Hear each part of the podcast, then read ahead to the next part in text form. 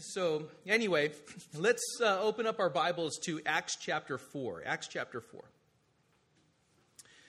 The title of this morning's message is Revival Begins with Judgment of Sin. Revival begins with judgment of sin. well, that's not a normally not a title that really is seeker friendly, you know. Uh, we we all like we want to hear about revival, don't we? And uh, but we want to we want something brought to us in such a way that it doesn't cost us much. M- most of the time, that's what we're looking for. And yet, this uh, kind of revival costs us everything. And so, we need to understand what we're asking for when we ask for a revival within the church, because revival does begin with the judgment of our own sin. So we're going to read in uh, Acts chapter 4. We're in the last portion of this, of this chapter, beginning in verse 32. And then I'm going to share with you um, the last portion of what we're covering this morning, and that'll be in Acts chapter 5, verses 12 through 16. And so let's begin by reading in verse 32 of chapter 4. Now, the full number of those who believed were of one heart and soul. And no one said that any of the things that belonged to him was his own, but they had everything in common. And with great power, the apostles were giving their testimony to the resurrection of the Lord Jesus. And great grace was upon them all. There was not a needy person among them, for as many as were owners of lands or houses sold them and brought the proceeds of what was sold and laid it at the apostles' feet and it was distributed to each as any had need. Thus, Joseph, who was also called by the apostles Barnabas, which means son of encouragement, a Levite, a native of Cyprus, sold a field that belonged to him and brought the money and laid it at the apostles' feet.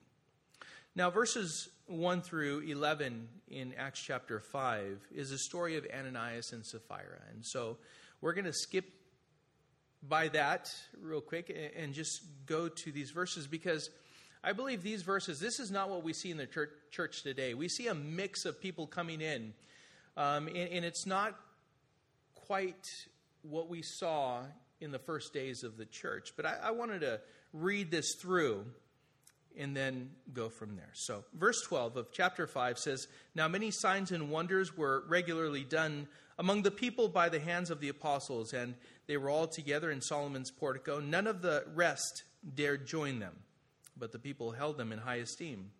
And more than ever, believers were added to the Lord, multitudes of both men and women, so that they even carried out the sick into the st- streets and laid them on cots and mats, that as Peter came by, at least his shadow might fall on some of them. The people also gathered from the towns around Jerusalem, bringing the sick and those afflicted with unclean spirits and they were all healed. Heavenly Father, we come to you this morning, Lord, asking for your blessing upon this time of study. Lord, uh, we know that the fear of the Lord is the beginning of wisdom, of knowledge. Lord, I pray that there would be reverence within the church. Lord, that those outside, Lord, would know what it means to gather as your people. That there would be a, a, a fear Lord, of knowing the genuineness of our faith. And also, Lord, that it's not something to take lightly to come into the fellowship of the saints. Lord, you ask for a, a pure church, one that is holy and unblemished, washed by your word. I pray, Lord, that we would take our faith seriously that we would not be flippant about walking in the Spirit and laugh about the world and the things of the flesh. But I pray, Lord, that we would be humble before you, that we would revere you as truly our God and our Lord. And so, Father, we commit this time of study into your hands. We ask that you would speak to us, give us understanding of your word, that you may be glorified in and through us. In Jesus' name we pray. Amen. Now, up to this point, Peter had preached a couple times. The first time he uh, we saw 3,000 souls come to faith, and then the second time, 5,000 souls came to faith. Imagine that in just a short period of time, 8,000 plus people came to be saved through a simple sermon of Peter, calling them to repentance and confession of their sins as he made them aware of who Jesus was and how it is that they sinned against God. as they were called by Peter, identifying their offenses toward God, he called them to repent, but he was also calling them to confess their sins, to agree with God that they had offended him. It was a judgment of their sin that had taken place on the cross, but they had to receive that judgment so that personal judgment of sin for eternal condemnation would be known in Christ and salvation be received as a free gift by grace through faith in him. In fact, in Romans chapter 3, verse 21, it is written, But now the righteousness of God has been manifested apart from the law, although the law and the prophets bear witness to it. The righteousness of God through faith in Jesus Christ for all who believe, for there is no distinction. For all have sinned and fall short of the glory of God, and are justified by his grace as a gift through the redemption that is in Christ Jesus, whom God put forward as a propitiation by his blood to be received by faith. This was to show God's righteousness because in his divine forbearance he had passed over former sins. It was to show his righteousness at the present time so that he might be just and the justifier of the one who has faith in Jesus. Uh, propitiation. It's the satisfaction of God's righteous wrath against the sin of man. He paid it in full, and he satisfied the wrath of God's righteousness. And so we know as more people, in just one sermon, 3,000 people came to understand that and came to surrender their lives to Jesus Christ. Second sermon, 5,000 people came to the saving knowledge of Jesus Christ. Amazing. The birth of the church was absolutely powerful, and as we read, the full number of those who believed were of one heart and soul. They were genuinely meeting each other's needs as it was necessary, and there were many signs and wonders done regularly by the apostles, and many believers were added to the Lord. It says here it's described as multitudes. And I would say 8,000 in a very short period of time is multitudes. Do you believe it's important for the church to be pure? Do you believe it was important for the church to begin pure and protected from destructive elements then? It is today, too.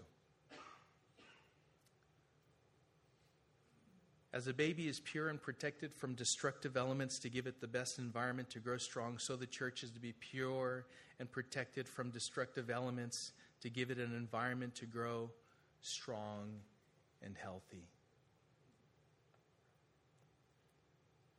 I do hear of many people, the desire of many people to see a revival within the church. I know if I were to ask you, I don't know of any one of you that, that wouldn't desire to see a revival. It's exciting. It's something that we want to be a part of, right? To see a revival within the church take place.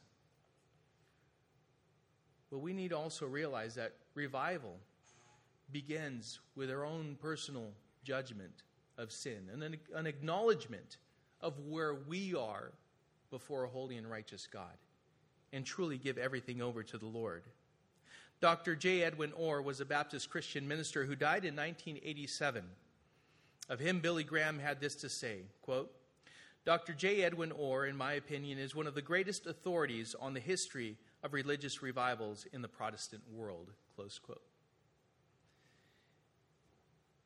In Dr. J. Edwin Orr's last sermon titled Revival is Like Judgment, Orr describes how the coming of revival is almost always distinguished by a sweeping work of God in dealing with the sins of believers. There's an overwhelming work that happens within the body of Christ because revival begins here, right here. Jerry Bridges wrote a book titled Respectable Sins Confronting the Sins We Tolerate. And in it, he writes in the introduction quote the motivation for this book stems from a growing conviction that those of us whom i call conservative evangelicals may have become so preoccupied with some of the major sins of society around us that we have lost sight of the need to deal with our own more quote unquote refined and subtle sins close quote so this morning i'd like to challenge you the church I know sometimes we come in tired, preoccupied in our own minds about what's coming up later on today, this coming week. The weight of the circumstances that we found ourselves in distract us. We're thinking of what someone else has done to us and how they should be here to hear this. We have all kinds of things that are distracting us from what the Lord wants to do with you this morning through His Word. I challenge you to perhaps sit up a little straighter and listen a little closer, and perhaps even more intently than how you would normally to what the Lord has to say to you individually. Revival starts with you. Because if you genuinely desire to see revival take place within the church, it begins with you judging your sin, confessing your sin, repenting of your sin, and then remaining consistent in living a life that both glorifies the Lord personally and you are passionate about telling others about the resurrection of the Lord Jesus Christ. Gladly denying self, picking up your cross, and following Jesus Christ every single day. You see, everyone at least a lot of people, they say that they believe in Jesus Christ. I mean, if you ask most Americans, they say, We believe in, I believe in God. But there's a difference between, and I want to make this very clear there's a difference between salvific belief and just general belief or acknowledgement of the existence of God. And the chasm, the gap is wide and it cannot be crossed once we leave this earth. Some people, they say, Well, I believe. Okay, well, even the demons believe and they tremble. At least they tremble. I know a lot of people that, that don't tremble. I believe in God. Here's a test to see if you, if you actually have a salvific faith. Do you desire to glorify the Lord? Is there any fruit in your life that says, I myself, I, I desire to deny myself, pick up my cross, and follow the Lord? Because the Lord said himself, These are those whom are my disciples, those who deny themselves, pick up their cross, die to their, themselves, and then follow me. He said, If you love me, you will obey my commandments. Do you know what those are? There's a difference between salvific belief and just a general belief in God.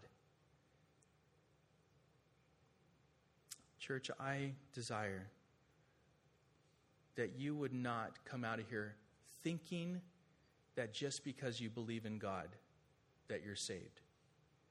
Because remember, even the demons believe and tremble, and yet they are fallen. You need to surrender your life to Jesus Christ. Revival begins with you. If you've been here and compromising in the Lord, doing your own thing, stubborn in your ways, in your pride, anger, bitterness, resentment, holding grudges, all of that, the Lord says, all of those things you need to confess. You need to bring to me. Why? Because the Bible, not because the pastor said, but because the Bible says there's sin What do we do with our sin? We confess our sins. As we confess our sins to the Lord, He says in His Word, 1 John 1 9, if we confess our sins, He is faithful and just to forgive us of our sins and cleanse us from all unrighteousness. Church, we need a cleansing. We do.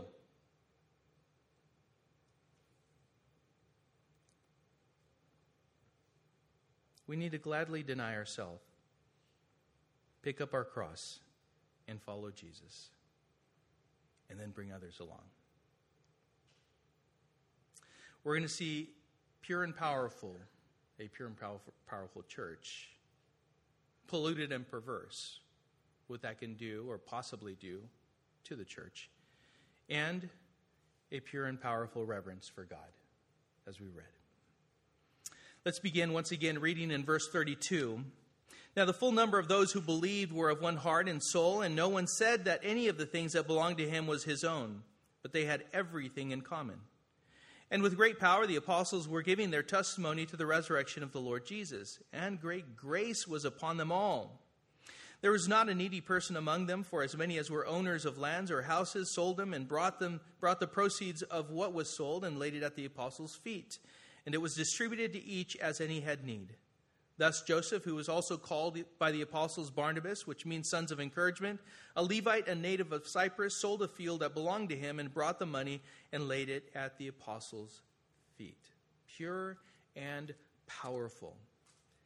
Again, the church had quickly grown to over 8,000 people in a very short period of time. And those that believed are described here as being of one heart and soul. Some translations say of one heart and mind. Just the, the mind, the, the, thoughts, the way they thought, the, the way they perceived the world was united and united in Christ. Not because they all agreed, they came to an agreement, was, but because they were united in Jesus Christ. They were of one mind and one heart. It doesn't mean an outward conformity where everyone looks exactly the same, talks the same, and, uh, you know, has everything that's the same, but rather it's an inward unified transformation of the heart and soul that originates from the same source, Jesus Christ. A godly character as defined by Scripture and actively working by the power of the Holy Spirit. You see, all of us need to look the same in that sense. To where this godly character is what we find unites us and is a part of each and every one of us. There's this trust that builds within the body of Christ if that is what we live out day in and day out. We don't have any reason to mistrust each other. We know that we're going to deal with things in a way that glorifies the Lord and blesses each other. We know that. There's this comparison that I want to make between uh, chapter 2 and what we read here in verses 32 and 33. Hold your place there and go with me to Acts chapter 2, verse 43.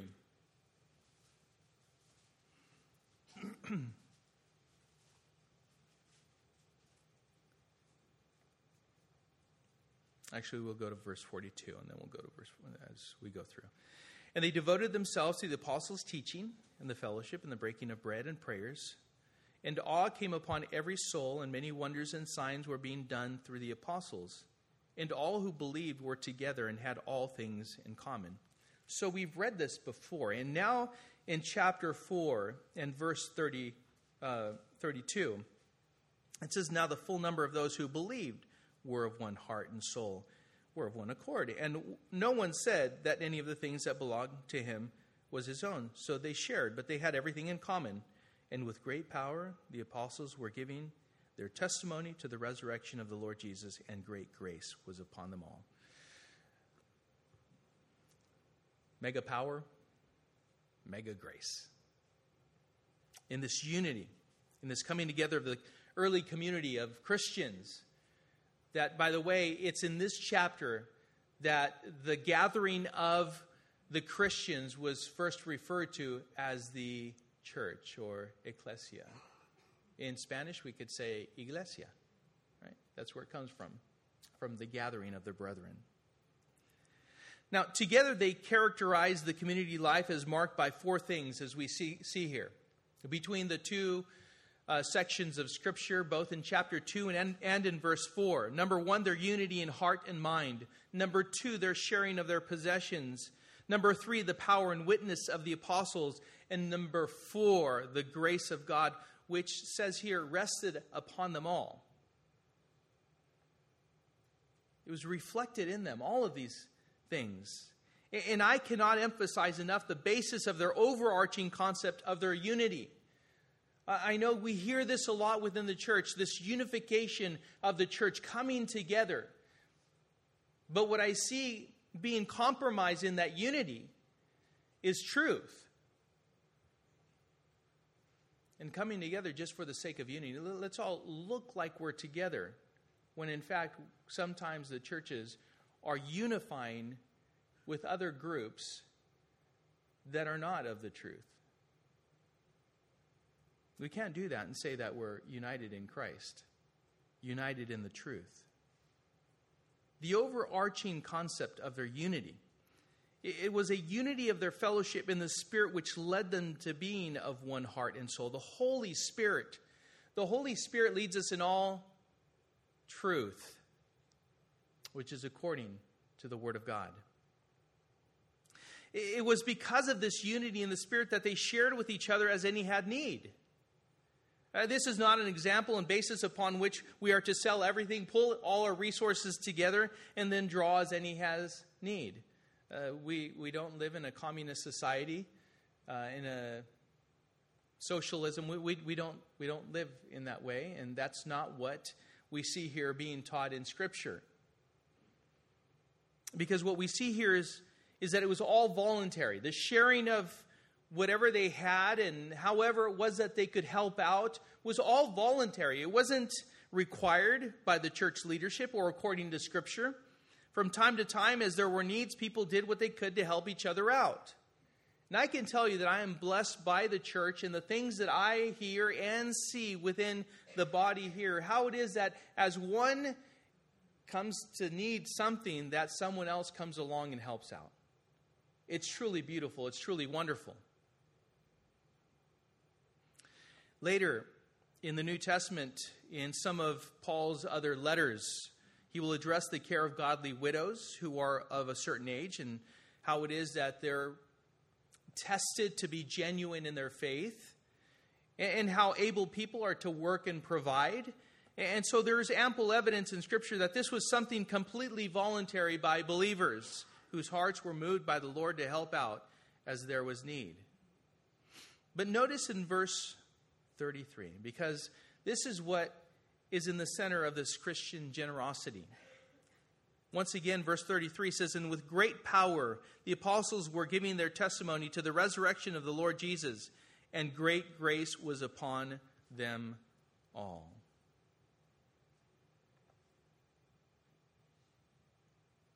Because the needs of the people was not an issue, and people were taking care of each other the testimony to the re- resurrection of the Lord Jesus Christ was going out with great power and with great grace, as great grace was upon them. See, everything else was being taken care of. The people were taking care of each other. Uh, you see, Christianity is, is a faith of one anotherness. We are our brother's keepers. We do come alongside each other. We pray for one another. We tend to each other. We, we encourage one another. That's what we are to do. The fellowship of the saints is a beautiful gathering of God's people.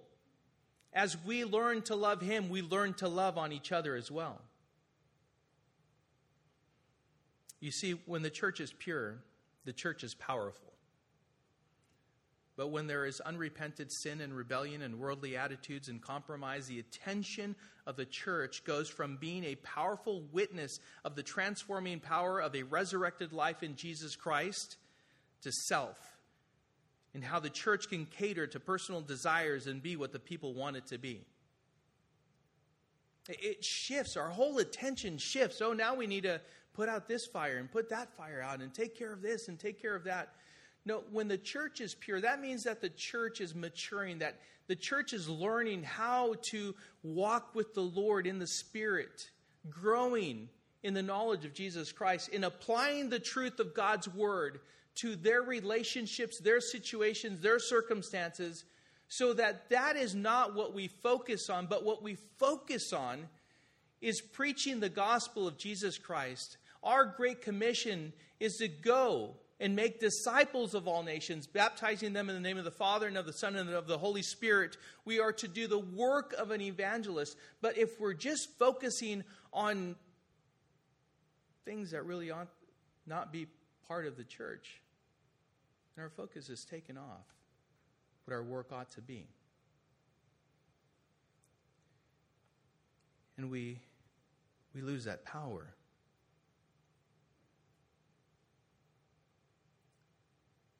There is not a needy person within the church that cannot learn to be content in the Lord. That those personal desires and personal issues and the things that we deal with cannot have wisdom poured out on it according to God's word and be taught how to deal with those things. In fact, the Apostle Paul learned how to be content. Philippians chapter 4 verse 10 says I rejoice I rejoiced in the Lord greatly that now at length you have revived your concern for me. You were indeed concerned for me, but you had no opportunity. Not that I'm speaking not that I'm speaking of being in need, for I have learned in whatever situation I am to be content. I know how to be brought low, and I know how to abound. In any and every circumstance, I have learned the secret of facing plenty and hunger, abundance and need. I can do all things through him who strengthens me. Oftentimes we go to that verse and we say, oh, we can do anything and everything. No, no, no. That, that, that verse actually applies to how it is that we can learn to be content in any situation that we find ourselves in. That's what that verse is referring to. And so we within the church need to come to that place to where we learn that contentment in the Lord Jesus Christ. And we allow the church as a whole to focus on what is truly given to us as our great commission to make disciples, to see new people come to Christ, to help them grow in the Lord. Be a part of, of what's going on in that sense. But we see an example of a willing and generous heart through a man named Joseph. And he was, he was renamed by the apostles. I love this. He's renamed Barnabas by the apostles, which means son of encouragement. Oh, I like your name, Timothy, but, uh, but you know what? You're a very generous man, and so we're going to call you Barnabas now. Like, okay, Barnabas, it is. So everyone call Timothy Barnabas from here on out.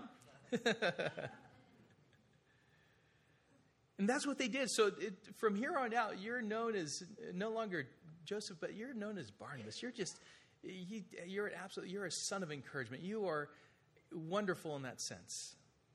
His character preceded him, and he was well known by how encouraging he was. And we'll see as we continue to study through the New Testament and through the book of Acts, uh, just more evidence we'll see here of, of his encouragement, encouraging spirit uh, through our study, especially here in the book of Acts. But this is what it says here. He sold a property of his and brought the whole amount to the apostles. It, it, was a free will offering. He, he sold the whole thing, brought the whole amount to the apostles, and laid it at their feet. So it was a free will offering. 2 Corinthians 9 7 says, Each one must give as he has decided in his heart, not reluctantly or under compulsion, for God loves a cheerful giver. When the church is pure, the church is powerful. It is generous and repentive and knows great grace. But also, we see here, beginning in verse 1 of chapter 5, uh, a pollution and a perversion that had entered into the church.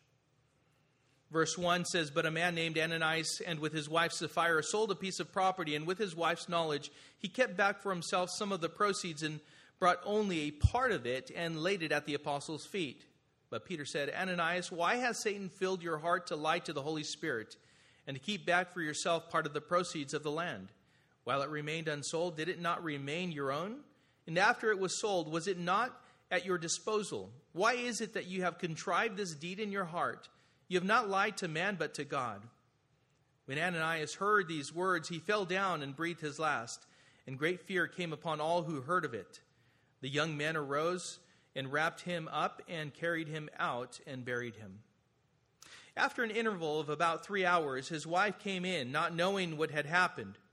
And Peter said to her, Tell me whether you sold the land for so much. And she said, Yes, for so much. But Peter said to her, How is it that you have agreed together to test the Spirit of the Lord? Behold, the feet of those who have buried your husband are at the door, and they will carry you out. Immediately she fell down at his feet and breathed her last. When the young men came in, they found her dead, and they carried her out and buried her beside her husband. And great fear came upon, all, upon the whole church and upon all who heard of these things. The story of Ananias and Sapphira, the story of a husband and a wife who agreed to sell a piece of property and keep part of the proceeds to themselves, giving the rest to the apostles, just like Barnabas did. They, they wanted to give to the church as well. But agreeing, they had agreed to say that they had given the whole amount that they sold the property for to the church. That's what they conspired. That's what they agreed on. And this comes right after the story of Barnabas, and so it's important to understand the significance of this contrast.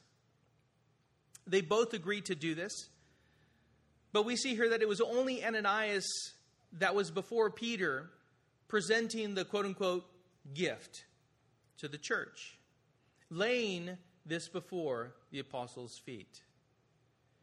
And as Ananias was presenting this gift, Peter was given the gift of knowledge, meaning the Lord gave Peter the knowledge of Ananias' deception, and he called him out on it. Verse 3 says, uh, But Peter said, Ananias, why has Satan filled your heart to lie to the Holy Spirit and to keep back for yourself part of the proceeds of the land? So he identified immediately. He didn't ask him any questions other than that. Why did you do that? You're, I, have received divine knowledge of the, the very thing that you've come to do. And Peter identified this act as something that originated in his heart, an idea that planet, was planted there by Satan. As he describes it as Satan filling his heart. The result, well, it was lying to the Holy Spirit. And by the way, you can only lie to a person, which means that the Holy Spirit is a person. And God, as we look at verse 4 in the second portion, says that the Holy Spirit is God. And so we see there a description of the third person of the Trinity, the Holy Spirit. Now in 1 Timothy chapter 6 verse 10 it says for the love of money is a root of all kinds of evils it is through this craving that some have wandered away from the faith and pierced themselves with many pangs. Stan, Stanley M. Horton says this quote, Once the love of money takes possession of a person, there is no evil that he cannot or will not do. Close quote. And I've see, seen this. The, the, the love of money can grab a person in such a way that they're turned into a, just a whole different person. They're, they're capable and able and willing and to do whatever it is that's necessary to make just more money. When's enough? Well, a little more, and a little more, and a little more. And they're never satisfied. Well, Peter confronted Ananias, but with Sapphira it was much shorter, as we read. Because Peter was seeking a confirmation, a simple confirmation, and a confession from her that she had joined her husband in conspiring to lie and test the Holy Spirit through deception. And so, Peter, we see, confronted first Ananias. And Ananias, this is, what, this is what we need to understand. Ananias and Sapphira were, were both part of the church. What we see here, it doesn't mean that they lost their salvation. It, it means that they committed a sin which le- led to their death.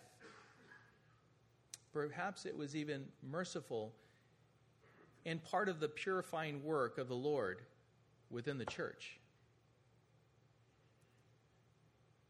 Because even Ananias, being a believer, was doing the work of Satan. If, if anything, you know, Satan wants to infiltrate the church. He, he, wants to, he wants to grab a hold of your thoughts. That's why we need to be very careful. We need to be sober minded. We need to be alert. We need to understand what's happening around us, how we're thinking, how we're acting, how we're speaking. Is it all according to the flesh and perhaps some thoughts that Satan has put into our minds? Or is it according to the Word of God and according to the Spirit of God that we may glorify the Lord in the way we conduct ourselves, the way we speak, the way we think, the way we are with one another?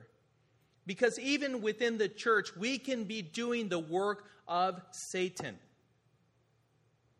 John 8 44 says, You are of your father the devil, and your will is to do your father's desires. He was a murderer from the beginning and does not stand in the truth because there is no truth in him. When he lies, he speaks out of his own character, for he is a liar and the father of lies. And that was our Lord Jesus referring to the religious leaders of the time. And Peter told Ananias, Hey, listen, was it not in your hand to do what you please with this property? In other words, he was telling him, you didn't, he, he was telling him, you didn't have to do this. So, what was Ananias and Sapphira's motive? Was it to appear generous and godly like Barnabas? There's this contrast that we can't escape here between Barnabas and Ananias and Sapphira. You know, Joseph was now called Barnabas. Why? Because he was a, a he was so encouraging. And perhaps they saw how it was that Barnabas was, was really praised.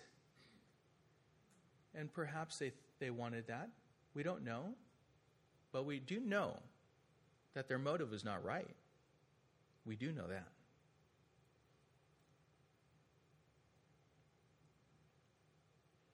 We do know and are warned that even something that appears good to others may be a serious act of evil when the intent is born in our hearts by Satan and not God. We can't, we can't hold on to it. This is why I said at the very beginning revival starts with us. There's a, if you're sitting right here and you know of something that is just not right in your own heart, quickly repent of it, confess it to the Lord, and agree with them. It's not right, Lord. I want to be glorifying and honoring to you.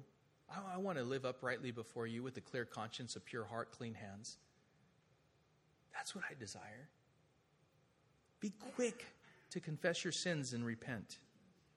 Ananias was told that he had lied to God. Ananias tried to deceive who? Peter? Perhaps he thought he was deceiving Peter. But it was worse. He was trying to deceive the Holy Spirit. Imagine that. He's trying to pass off the offering as the whole amount of what they had sold the property for. They could have been honest and said, Yes, we sold it for so much, Peter, but you know, we kept back part of it, and so this is what we're giving to the church. That would have been fine. Absolutely fine. But they didn't. Ananias came and he says, Yeah, this is what we sold. Everything. We're giving to you everything. Isn't this great? They didn't do that. They didn't do what was right. In 1 Peter chapter 4, verse 12, it says, Beloved, do not be surprised at the fiery trial when it comes upon you to test you as though something strange were happening to you. But rejoice insofar as you share Christ's sufferings, that you may also rejoice and be glad when his glory is revealed. If you are insulted for the name of Christ, you are blessed, because the Spirit of glory and of God rests upon you. But listen to this, verse 15. But let none of you suffer as a murderer, or a thief, or an evildoer, or as a meddler. Yet if anyone suffers as a Christian, let him not be ashamed, but let him glorify God in that name. For it is time for judgment to begin at the household of God. And if it be- begins with us, what will be the outcome for those who do not obey the gospel of God? But that emphasis, emphasis. Verse 15 Don't let any of you suffer as a murderer, a thief, an evildoer, or even as a meddler. It's time for judgment to begin in the house of the Lord. Now, with Ananias and Sapphira, it may seem like the consequences were severe for what they did. God's no different today, but there is delayed judgment. Thank God for delayed judgment. Because every single one of us deserve to fall right now, like Ananias and Sapphira. We do. That's what we deserve. We deserve to just fall dead right now. But thank God for delay, delayed judgment, and He's, he's long suffering with us. He's patient with us. Thank God for His mercy. If this happened all the time, uh, our churches would be, it'd be empty. There is a sin that leads to death in 1 John 5 16 and 17 uh, that refers to it. The early taking of a saint from the earth because of something they're doing or have done. We need to realize this that nothing is hidden from the eyes of the Lord, all is exposed according to Hebrews.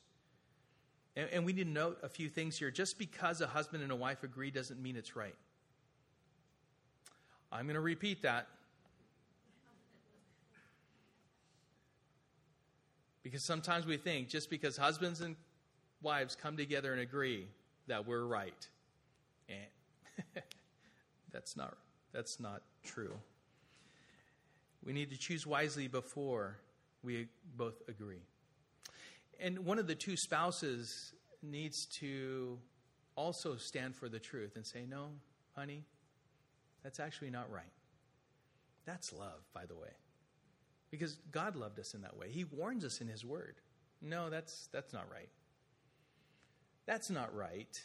If you go down that path, it's a path of destruction. That's love. So we ought to do that with each other. Make sure that what you agree on lines up with God's Word. You need to do that. Rebellion and deception are before the Lord. We need to also understand this. God judges and applies justice, so proceed with reverence for the Lord. When judgment is applied and seen, great fear strikes the heart of the people. We also need to note that also. You know, when there's, there's judgment that comes, oh, great fear. All of a sudden, we have this fear of the Lord. Verse 11, that's, that's where we left off. And great, and great fear came upon the whole church and upon all who heard of these things. When the church is pure, the church is powerful. When the church is polluted and perverse, it needs to be purified. Be reverent of God and repent of your sins before God's patience turns to judgment and discipline, because we know that whom God disciplines is whom he loves. So let's not wait for that. Let's be that child of God that that acknowledges our sin and says, I'm sorry, God. I confess my sins. I agree that this is a sin, and I turn from it. Please forgive me. Please. Judge your own sin while you can, because 1 John 1 9 says, If we confess our sins, he is faithful and just to forgive us of our sins and to cleanse us from all unrighteousness. Allow the Word of God to reveal your own sin and repent. God desires that we would come to repentance. And lastly, a pure and powerful reverence for God. Verse 12 says, Now many signs and wonders were regularly done among the people by the hands of the apostles, and they were all together in Solomon's portico. None of the rest dared join them, but the people held them in high esteem. And more than ever, believers were added to the Lord, multitudes of both men and women, so that even they even carried out the sick into the streets and laid them on, the, on cots and mats, that as Peter came by, at least his shadow might fall on some of them. The people also gathered from the towns around Jerusalem, bringing the sick and those afflicted with unclean spirits, and they were all healed. So finally, we see here a powerful example of a church that feared God, of a people who feared God. Notice how there was a fear even within the body of believers, but there was a fear. Of, I'm, I'm not, hey, Joe, I'm, I'm not going in there. hey, Rich, I'm not going in there, right? I, I, I, have seen what's going on. I, I, I, see that. I'm not going in there. Why? Because I, I do fear their God. I do have a fear.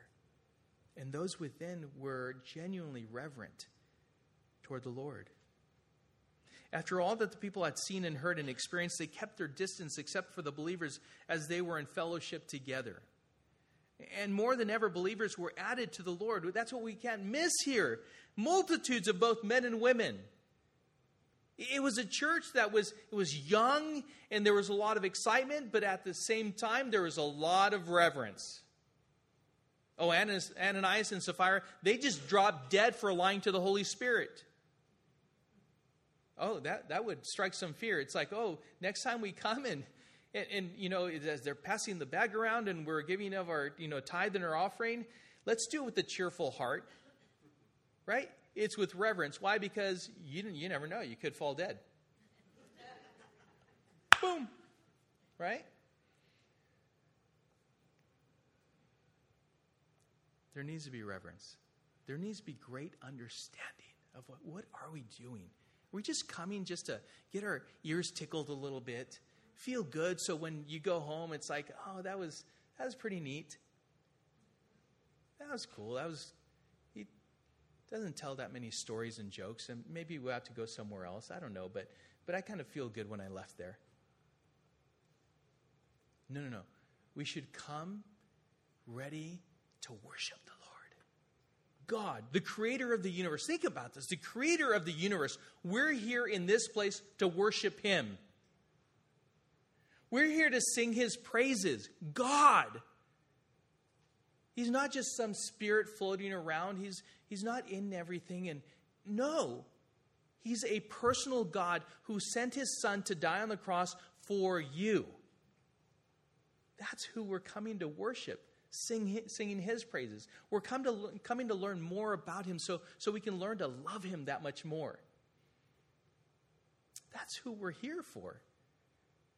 So if you're here and taking it lightly, I, pray that God convicts you deeply in your heart, that you seriously pay attention. What, what are you here for?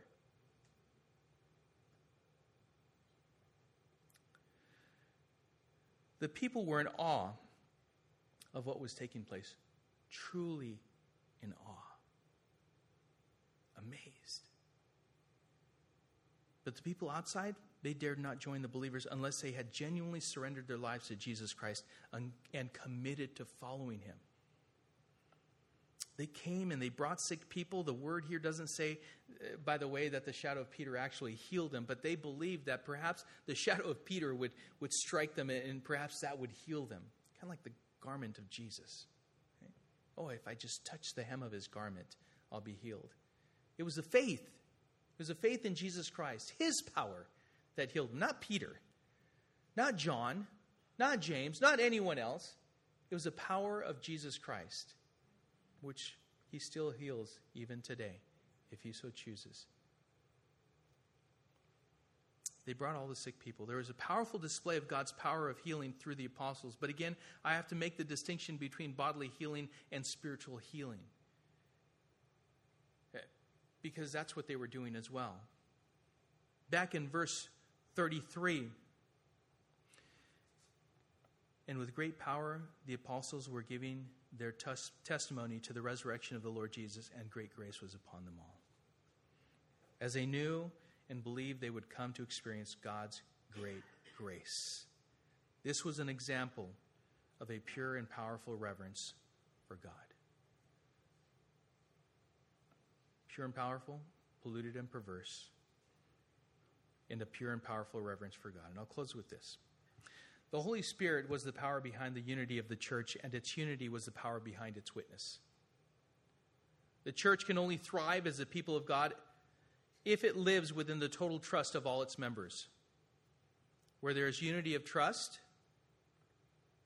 that oneness of heart and mind, the church flourishes in the power of the Holy Spirit. But where there is duplicity, and distrust, its witness actually falters, it fails. Revival begins with our personal judgment of sin. So confess your sins. Be quick to do that. Turn to God and walk with Him in sincerity of heart, with a true reverence for the Lord. And make sure you enjoy the Lord as you give your whole heart to Him with a great hope of being in His glory for all eternity. Father, we, I pray.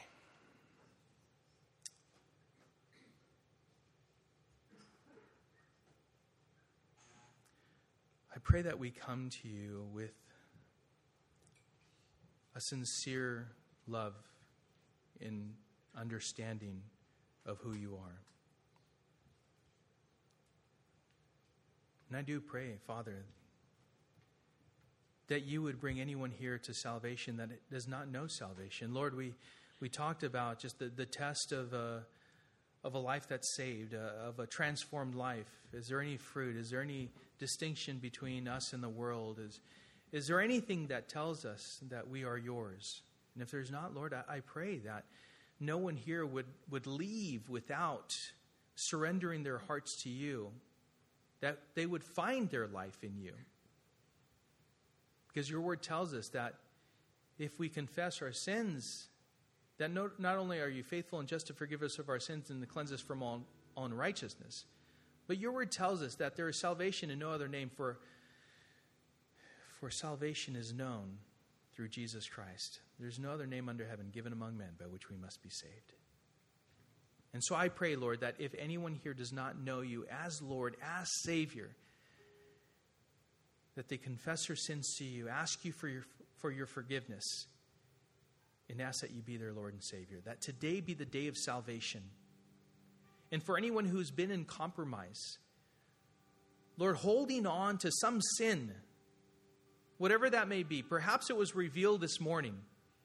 I pray, Lord, that there would be a confession of that, that your church certainly would be pure here, that this gathering of the saints would be a, a fellowship of saints who are humble before you, our holy and righteous God. That we desire to be unified in spirit and mind with our hearts fully committed and devoted and given to you. Let us be a pure church. Help us to act on what we've come to know. In Jesus' name we pray. Amen.